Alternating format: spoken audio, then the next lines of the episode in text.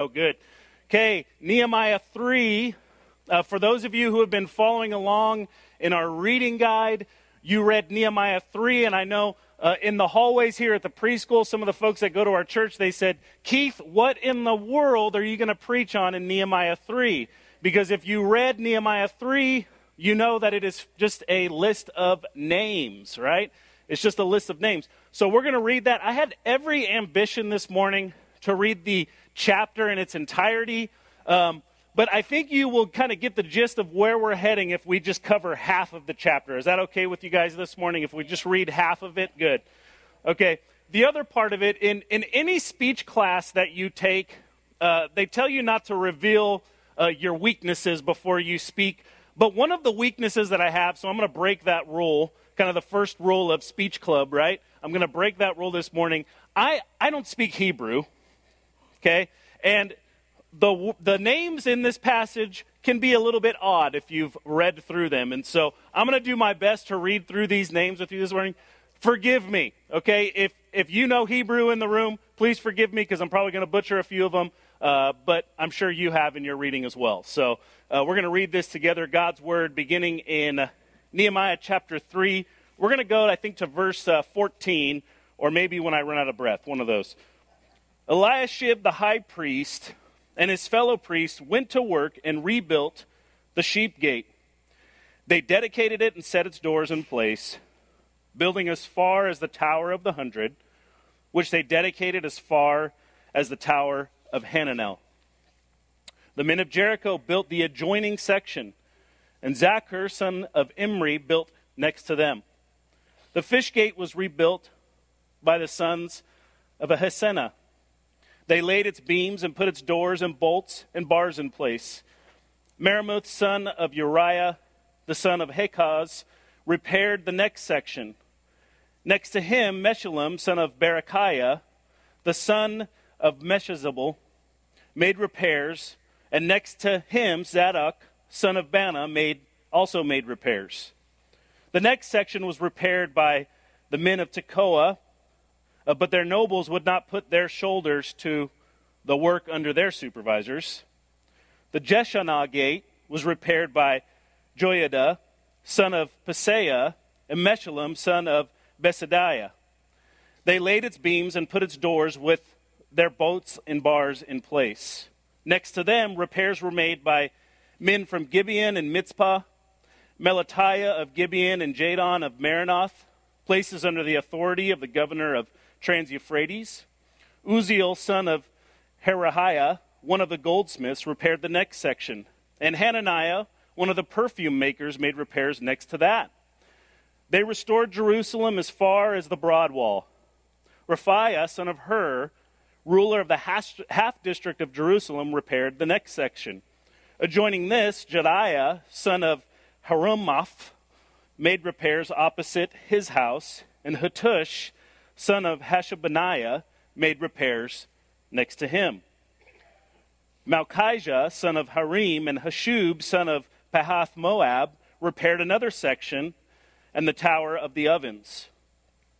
Shallum, son of Halesh, ruler of the half district of Jerusalem, repaired the next section with the help of his daughters. The valley gate was repaired by Hanun and the residents of Zanoah, they rebuilt it and put its doors with their bolts and bars in place. They also repaired a thousand cubits of the wall as far as this is the name of my favorite uh, gate in Nehemiah, the dung gate. The dung gate was repaired by Malchijah, son of Rechab, ruler of the district of Beth Hakkerem. He rebuilt it and put its doors with their bolts and bars in place. This is the word of the Lord. I think I should get a hand for getting through that one.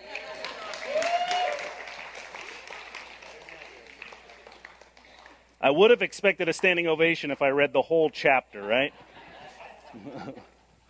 and I need a drink. What's in a list of names?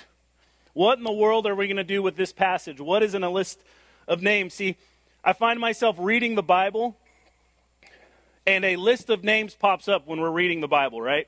You're going through, there's a lot of them. You go, you read scripture, there's a lot of list of names kind of strategically placed throughout Scripture.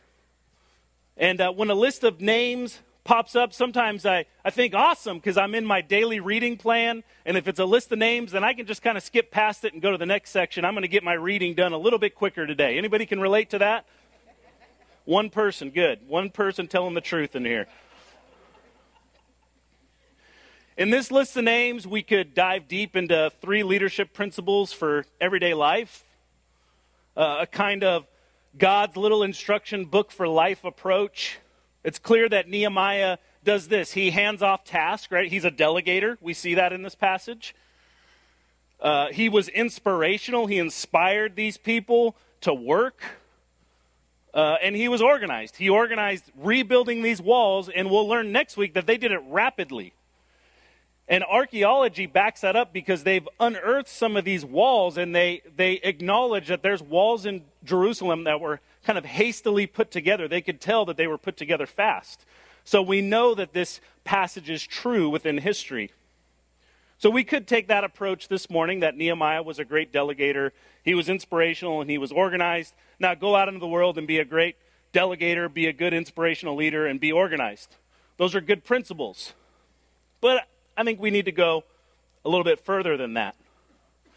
Uh, it would have been perfectly acceptable as I was breaking these passages up, as I was studying for uh, this series, to just lump this chapter in with another uh, chapter, maybe chapter four, and just skip over the list of names. And yet, I believe that these types of chapters point to something greater than just a few simple instructions for life that we find in, in our three points of leadership for Nehemiah. They point to more than just scanning past them, although I've been guilty of that pr- approach more so than not, right? Just kind of skipping past the list of names. But here's the bottom line this is a basic Christian belief that we have as followers of Christ is that the Bible is God's word, that it's infallible and it's inerrant. The Bible is God's word, it's infallible and inerrant. And so, with that principle, nothing here is by mistake. Nothing here is by mistake. Through the power of the Spirit, Scripture teaches us, through the power of the Spirit, God intended all of the words on the pages to be there. God intended for these words to be etched in Scripture for all followers of Christ to read. They're not there by mistake through the power of the Spirit. And the beauty of it, too, is that we have the human author's touch on each and every page. We see their, their personality, we see the way they write. But all under the inspiration of God. God intending for each word to be on every page, even a list of names in the Bible. And so, our foundational truth this morning is this. Were some of you cheating and looking at this already and writing down? I saw a few of you peeking up there already. Our foundational truth this morning is this the whole Bible is useful and points to a greater storyline found in Jesus. And this the Bible is one story. It's a bunch of books, but it is one unfolding storyline. The whole Bible is useful and points to a greater storyline found in Jesus. The Bible is one story. Paul says this to Timothy. Paul raises up this leader, Timothy. Timothy becomes a pastor under Paul's leadership. And Paul tells Timothy this in the New Testament. He says this in 2 Timothy 3:16 and 17. All scripture is God breathed. Okay, that's where I got that this morning. I didn't just pull that out of the sky that the Spirit uh, influenced the, the human authors to put down exactly what he wanted on the pages. Scripture says that, that all Scripture is God breathed, all, and is useful for what? For teaching, rebuking, correcting, and training in righteousness, so that the servant of God may be thoroughly equipped for every good work, even a list of names is useful for teaching, rebuking, correcting, and training in righteousness. It's not an accident that these names are here. They are a road marker to something greater, a greater storyline. a storyline which culminates in the life and ministry of Jesus Christ. Luke 24 45 says this. This is Jesus instructing his disciples. He says, Then he opened their minds so that they could understand the scriptures. Now, what was the scriptures at this time? What was the scriptures at this time? What we have as the Old Testament. And so Jesus opens their minds so that they can understand the scriptures and can understand that the scriptures all point to who? Jesus. It's all about Jesus. Every page of the Old Testament points to Jesus. In the New Testament, we have the Gospels Matthew, Mark, Luke, and John. They all talk about the life and work of Jesus. And then the epistles, so all the letters in the New Testament from Paul and Peter and James and John, they all look back to who? Jesus. Old Testament points to Jesus, the Gospels talk about Jesus, the New Testament letters look back to Jesus. It's all about Jesus. It's all about Him. And lastly, the Bible is one continuous story. Even though we have many books telling their own stories, they have one common thread. Who is the common thread throughout all of these stories? Jesus. Tim Keller says this it, the Bible, comprises a single story telling us how the human race got into its present condition and how God, through Jesus Christ, has come and will come to put things right. It's all about Jesus Christ. The Bible is, is one continuous story, it unveils God's redemptive plan. And as we approach Scripture, as you approach Scripture, as you read your Bible day in and day out. I urge you in the pages of Scripture to look for Jesus. Look for what he's teaching you in passage after passage after passage. Are there great applications in the Bible? Yes. Are there great moral teachings in the Bible? Yes. Are there great instructions in the Bible? Yes. But the greater purpose of Scripture is this to reveal God and his redemptive purpose found in who? Sunday school answer Jesus Christ, right? It's all about Jesus. And we can't lose sight of that, Christians, because all too often we get into the Bible and we want God, to, just tell me how I'm supposed to be. Tell me how I'm supposed to act. Tell me what boxes I'm supposed to check to be good, and we're all fine. But God says, no, you need to look to Christ constantly. Because he's all throughout the scriptures. He's written on every page, every area, every passage pointing to Jesus. It's all about him. The Bible is one continuous story. It unveils God's redemptive plan. And again, look for Jesus in all of those passages. Find him in there. Find how the Bible is pointing to him. And I guarantee you this your life will be so enriched because you're finding Christ everywhere, all throughout the pages of Scripture. Now, here's the important message that we find in this daunting list of names we have a message of unity. It's the message of unity. There's a key set of words that we find all throughout this passage. A couple of examples there in your notes. Imri built what? Next to them. And next to him, Zadok, son of Baana, next to them, right? Next to them, next to them, next to them, next to them, time after time after time. You see the chapter circles all the way around the walls of Jerusalem saying this person was working, and then next to them, this person was working, and then next to them, this person was working. It's a message of unity. The passage dances through the perimeter wall of Jerusalem. Various workers, and here's the thing they're all different. You don't find one time in there that, that there's a worker that's the skilled masonry that's, that's the wall builder, do you? Who is it? It's the priest. It's the perfume maker. It's the common person. It's some guy's daughters working on the wall. Workers from every class, profession, family, and geographic location are represented in the list of names. It says the men of Jericho. Okay, Jericho is 15 miles from Jerusalem. And yet the men of Jericho make their way down to Jerusalem to build walls around a city what that they don't even live in. That's the work of God bringing followers of Christ. That's we can see this in the church. Followers of Christ from far together for one mission, one work. That's how we see the building of this wall pointing to Christ. It's a message of unity. They're all working towards the common goal of rebuilding the wall. They're unified.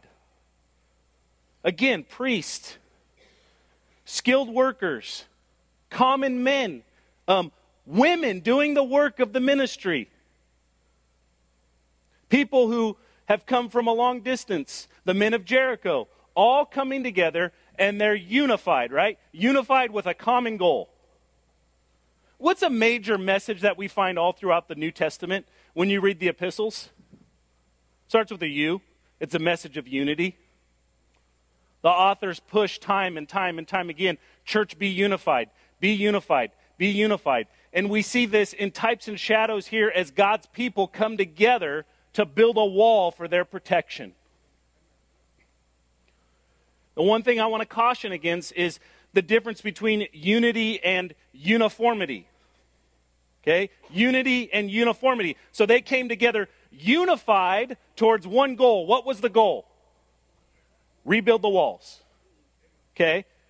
But they weren't necessarily uniform, right? They were all different people, different backgrounds.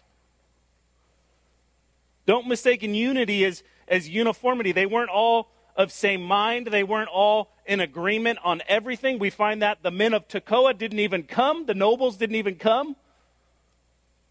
There's always a couple turkeys, right, that hang back that don't participate.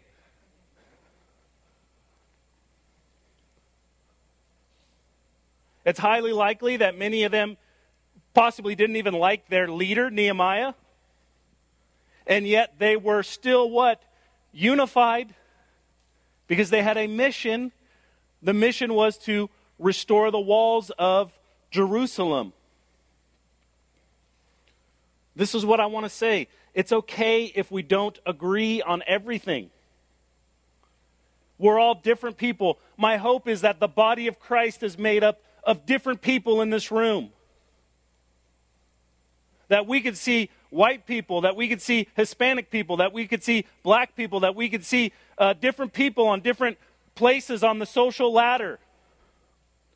Maybe some that are not economically well off. Maybe some that we would term as rich and well off. Maybe some with different religious backgrounds. All coming together. We're not uniform, but we're what? Unified. Unified. Under the banner of who? Jesus. Jesus Christ. And this is the goal that Nehemiah is working towards. I want you to keep this in mind this morning. Comes from chapter 2 and verse 17. He says this He says, Come, let us rebuild the wall of Jerusalem, and we will no longer be in, he uses this word, disgrace. That was the mission. Come, let us rebuild the wall in Jerusalem, and we will no longer be in disgrace. You see, we no longer build walls to protect us. Okay, one of our ministry objectives is not to go out here on Preston Highway and build a big block wall to keep everybody out, is it? No, we want people to come in. We no longer build walls to protect us. The church is not a walled community. We're not protecting ourselves from the world. Jesus commissioned all of his followers, if you read at the end of Matthew 28, to go and make what? Disciples. The church must be two things it must be a drawing force, it should be light, salt and light in the community. Okay, a light attracts things. Just sit on your back porch for five minutes and turn the light on at night, and what's going to come? All the bugs. All the bugs are going to come flying in. There may or may not be a video of me screaming and running from a June bug from when I first moved out here. The church must be a drawing force, a light in the community in which it serves, but it doesn't just stop there. We don't just stay here and put the light up. Jesus said, What? Go. Go and make disciples. We're going into all the world to proclaim the gospel message. Now, I will say this not many of us are called to go into like the foreign mission field. There's people that are called for that. But most of us are called to be on mission where? Right here. Wherever you live. In Shepherdsville, in Mount Washington, in Hillview, in Jefferson County, wherever that place is that you call home and your home is, Jesus has said, hey, Go and make disciples in that place. Go. So we're both, the church is both. It's both a light, an attractive light of love and grace and mercy and a message of redemption, but it is also missional. It is going into the community in love and grace. We're going into all the world to proclaim the gospel message. And here's the gospel that the life, death, and resurrection of Jesus Christ saves us from our sins. If we place our faith and trust in that message. To remove what? Remember that word disgrace? To remove the disgrace of sin. Jesus accomplished that on the cross. He removed the disgrace of our sin. Nehemiah says this Come, let us rebuild the wall of Jerusalem, and we will no longer be in disgrace. Church, we are no longer in disgrace because of the work of Jesus Christ on the cross, because he came and he lived the perfect life for us. And he walked in our place. And he was placed on the cross as a sacrifice, and he shed his blood to cover our sin. And on the third day, he raised from the dead. To what? Remove our disgrace. Not because of anything that we have done, but only because of what He has done. And simply, all we need to do is place our faith and trust in that message, in the life, death, and resurrection of Jesus Christ, and we will be saved our disgrace no longer viewable to God the Father because God the Father looks at us and he sees the righteousness of his Son, the holiness of his Son, our disgrace covered. The walls of salvation removing our disgrace through Jesus Christ. Sin has invaded every aspect of our lives. Every person has been affected by sin. And the gospel does this it removes our disgrace. Through Jesus, our disgrace is removed. And those who are in Christ must be unified behind that message. That's our unifying work. It's the banner we raise. It's not about us. It's not about my agenda. It's not about your agenda. It's about the agenda that Jesus Christ has for this church in being salt and light and being sent into the community with the good news of what? The gospel. We have something special that can remove the disgrace of the people, can cover their sin. And I want to urge you this morning don't bring this message of unity with a hammer. We don't need to bring it with a hammer, but rather we bring it in love, in grace, and mercy as we engage with people that are lost, who are not followers of Christ. We don't need to be a hammer. Christ came to people right where they were at. Right? We say he, he left the 99 to go get the one. He met the woman at the well, and he met her need. He didn't come out of the gate saying, hey, you're a sinner and you're sleeping with a bunch of different men. He came to her and said, I have water for you in which you will never thirst again. I have a gift for you. And I know what can cover your disgrace. It is me, Jesus Christ, coming to her right where she was at. Church, let's be like that. Let us be like that, that we have a message of, of grace and love and mercy because that's exactly how Jesus has come to us. He didn't come to us with a hammer, He came to us in love, inviting us in to His family. And I want to encourage you meet people where they are. I want to encourage you in this grow relationally with them before you start calling them out on their stuff. Don't bring a hammer, bring love. Invite them into your home.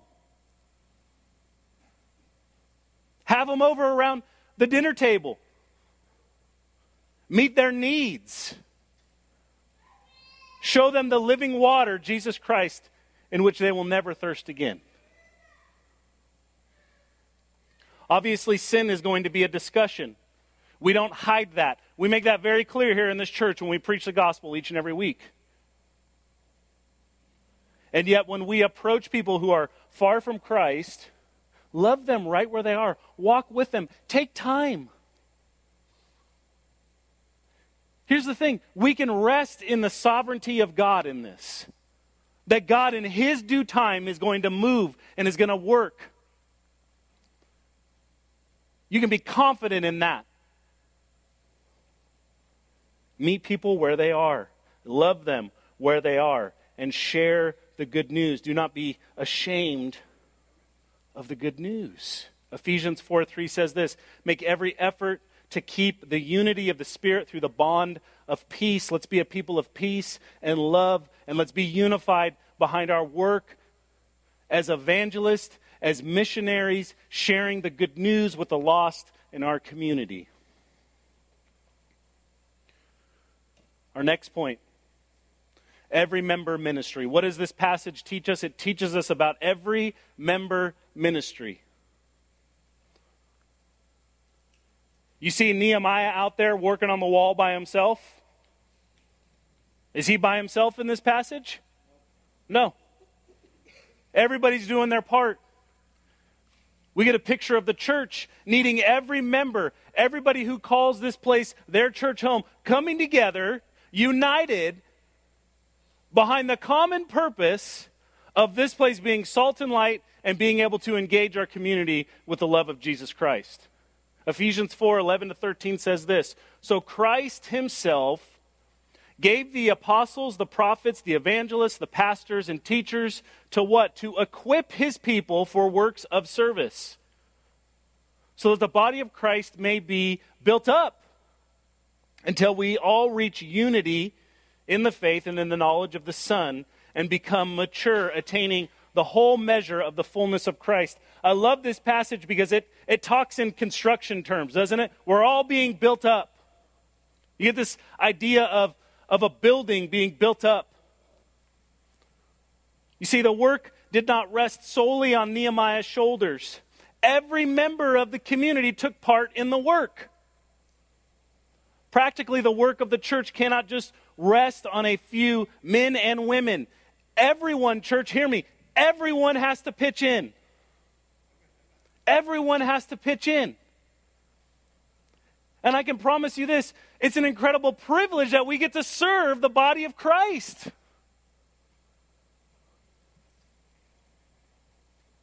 We can illustrate this perfectly in the mission of Paul if you read through his letters. When we look at at Paul's work in spreading the gospel, again, did Paul do everything himself? Did he do everything himself? No. He went from town to town proclaiming the gospel, raising up leadership, equipping and then handing off leadership, and moving on to the next place that God had called him to. The beauty of it is, is that you see in his letters, as these established churches, these letters he writes back to them, equipping them, is that some of them, read 1 Corinthians, were kind of messed up, weren't they? Thank goodness because we're kind of messed up too, aren't we? If we're honest, we're kind of messed up. And Paul has First Corinthians, the Corinthian church is kind of messed up. The beauty of it is, is that he entrusted that, that leadership there and he delegated and he handed off and he went and he said, God, I'm going to trust you and I'm going to follow up and I'm going to, I'm going to do my work. I'm going to equip. And yet that, that church, what? It won souls for Christ. Everything wasn't perfect. So many times we feel in the church, I think, that we have to get everything dialed in and everything perfect before we can go and do anything. Everything's got to be good. It's got to be looking good. Everything's got to be all right. Everybody has to be fully mature. No, God wants you right where you're at, and He's going to use you. Whether you're a new Christian, if you've been around here a while, wherever you're at, God wants to use you. Every member is part of this ministry. Paul maintained a hand in equipping which we have preserved in his letters that make up much of the New Testament. We see him teaching his churches after he had left them. We see him teaching some of his churches that he indirectly had a hand in planting. So, Colossians, he didn't start that church. Somebody else who was saved under his preaching started that church, and yet Paul viewed that as his church, and he what? He equipped them, he poured into them.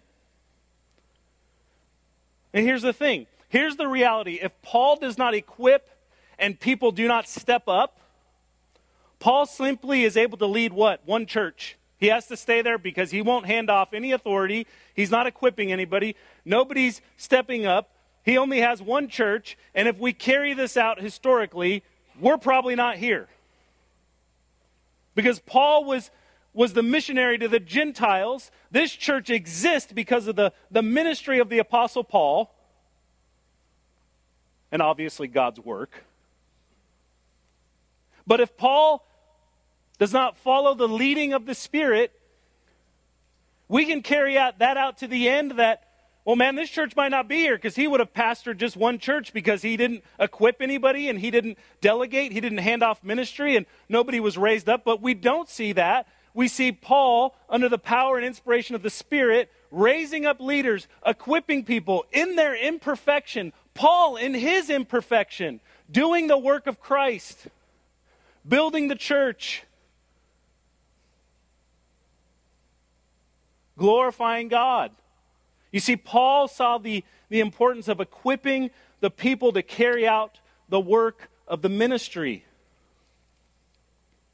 I want to say this this, this is a very personal point to me. as a preacher and a, a minister and a pastor in this church, my job, my calling is to equip you. That's what Scripture says to equip you along with the elders to what? To carry out the ministry of the church.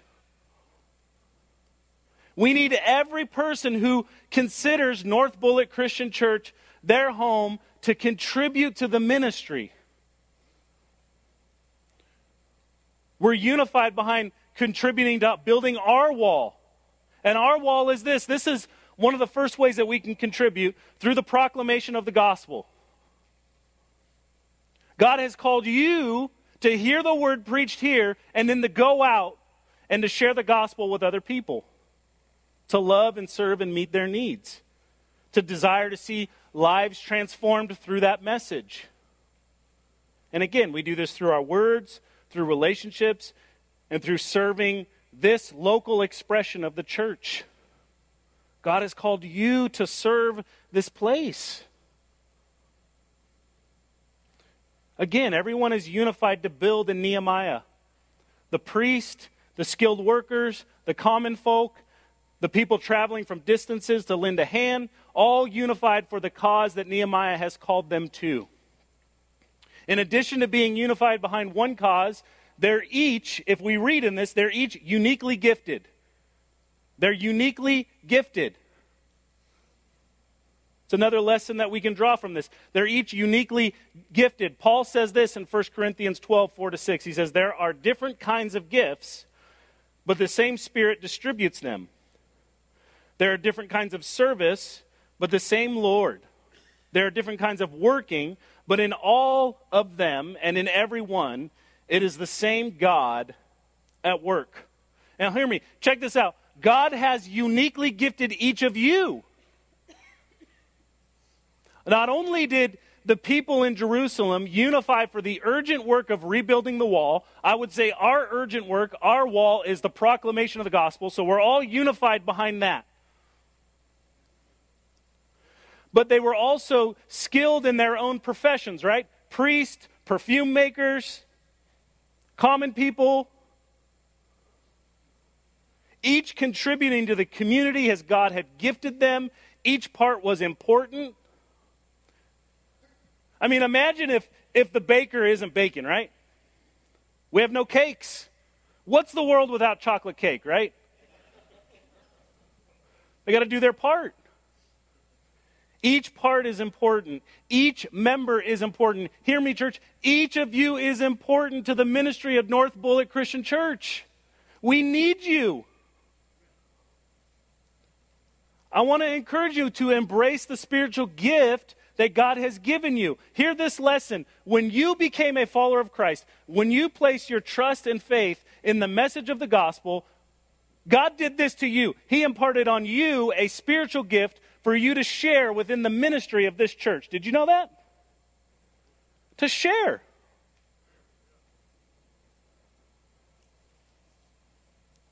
I want to, you to embrace the spiritual gift that God has given you.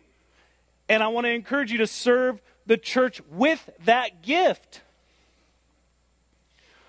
Paul talks of it in light of us being the body of Christ, right? The body's made up of many parts. Now, I want you to kind of close your eyes and, and picture this. Picture a body working around, walking around, and that body has no ears.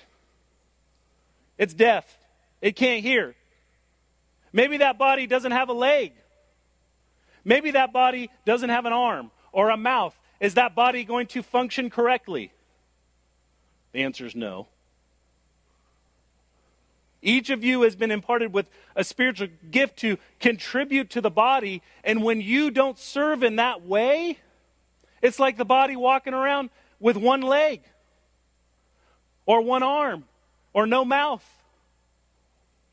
The whole body coming together is, is healthy. And God has called and equipped each of you uniquely with a spiritual gift to contribute to North Bullitt Christian Church. You're uniquely gifted, and we need you. Lastly, we're united through holiness.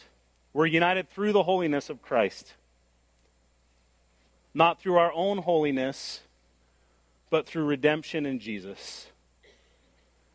I'd like for you to turn to Isaiah uh, chapter 4, verses 2 through 6.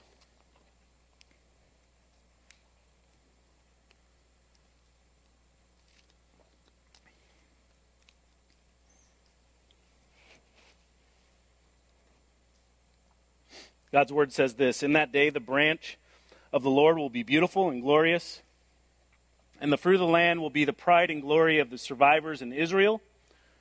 Those who are left in Zion will remain in Jerusalem, will be called what? Holy. All who are recorded among the living in Jerusalem. The Lord will wash away the filth of the woman of Zion. He will cleanse the bloodstains from Jerusalem by a spirit of judgment and a spirit of fire. Then the Lord will create over all of Mount Zion and over those who assemble there a cloud of smoke by day and a glow of flaming fire by night.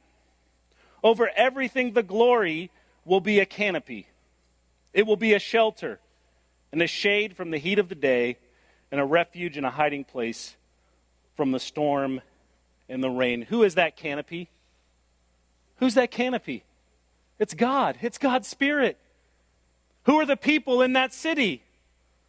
Those who have been called into God's family, those who have the Spirit of God within them. Isaiah says this all who are recorded among the living. Church, if you're in Christ, you are living. We were cursed with death because of sin, and we have been reborn into the imperishable through Jesus Christ. You are alive in Christ. Before you were spiritually dead, but Christ has made you alive.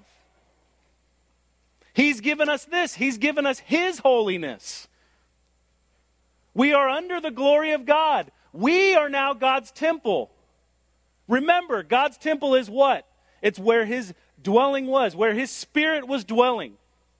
Where does God's spirit live now? In his people. We are under the glory of God. We are now God's temple, a place where his, his spirit dwells.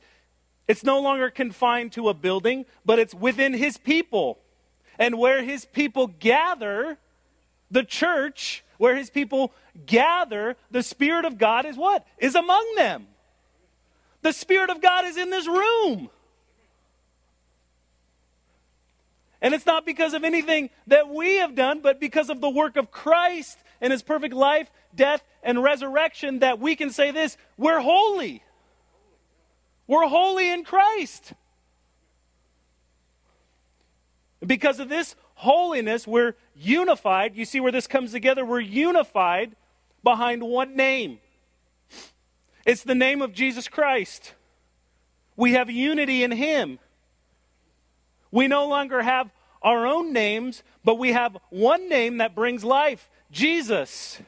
We're followers of Jesus. We are His. Once we were identified by our race, by our economic status, by our jobs, but this is no longer because we're identified with Jesus Christ. We're called what? Christians. We're followers of Christ. Ephesians 2 19 to 22 says this Consequently, you are no longer, did you hear that? No longer foreigners and strangers, but fellow citizens with God's people and also members of his household, built on the foundation. I love this. Once again, that building, right? Built on the foundation of the apostles and the prophets with Christ Jesus himself. And he is what? He's the chief cornerstone. The building was, was built off of that cornerstone. It was the most important stone in, in an ancient building project. That stone had to be right. And scripture tells us that Jesus is our perfect cornerstone. In him, the whole building is joined together. Listen to this and rises to become a holy temple in the Lord. What was a temple? A place where God's Spirit dwelled. And in him, you too are being built together to become a dwelling in which God lives by his Spirit. Church, this is about us. Unified through the Spirit of God because of the work of Jesus Christ. God's dwelling is, is among us. We were once foreigners and strangers, and God, in His great love, brought us in.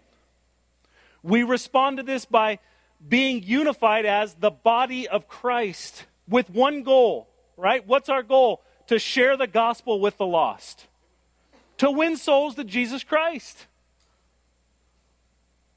to equip those who have been brought in to grow in Christ's likeness. So we don't just strive for people to be saved, dunk them in a pot of water, and then let them go. No, we want them built up. We want them to learn to, Jesus says this in the Great Commission, obey.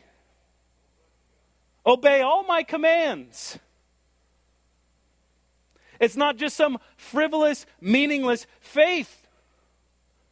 God wants you to be transformed through the power of the gospel.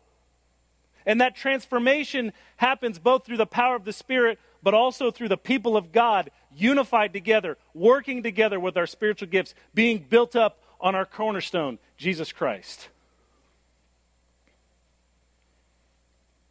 We want to grow in Christ's likeness and obedience to his commands.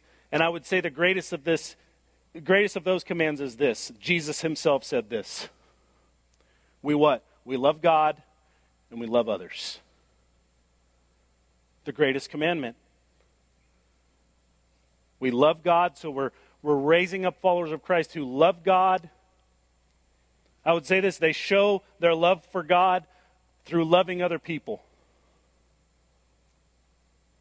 We show our love for God not by, I can't run up to God and give him a hug. I can't give him a meal. But I can show God that I love him by the way that I treat and love everybody around me.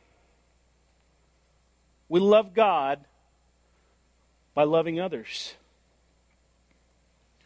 Do you see the connection of Jesus as our cornerstone? He's the one that we're built on top of. He's our foundation. He's our rock. He's our Redeemer. He's the one that we remember each and every week. That's why when we gather, you're going to hear at some point in the sermon about the life, death, and resurrection of Jesus Christ because we have to constantly be reminded of this. Because it is both the message that is going to sanctify us, which means to make us more like Christ, and it's also the message that we need to be going and sharing with people who are lost in our community.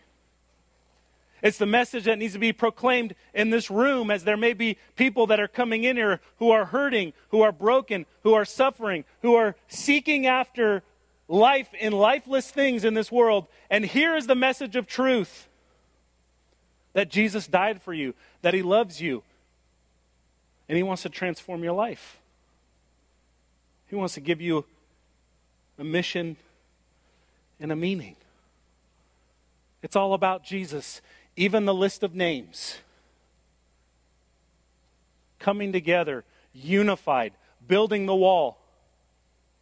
How can we relate to a passage like that? Because of the ministry of Jesus Christ.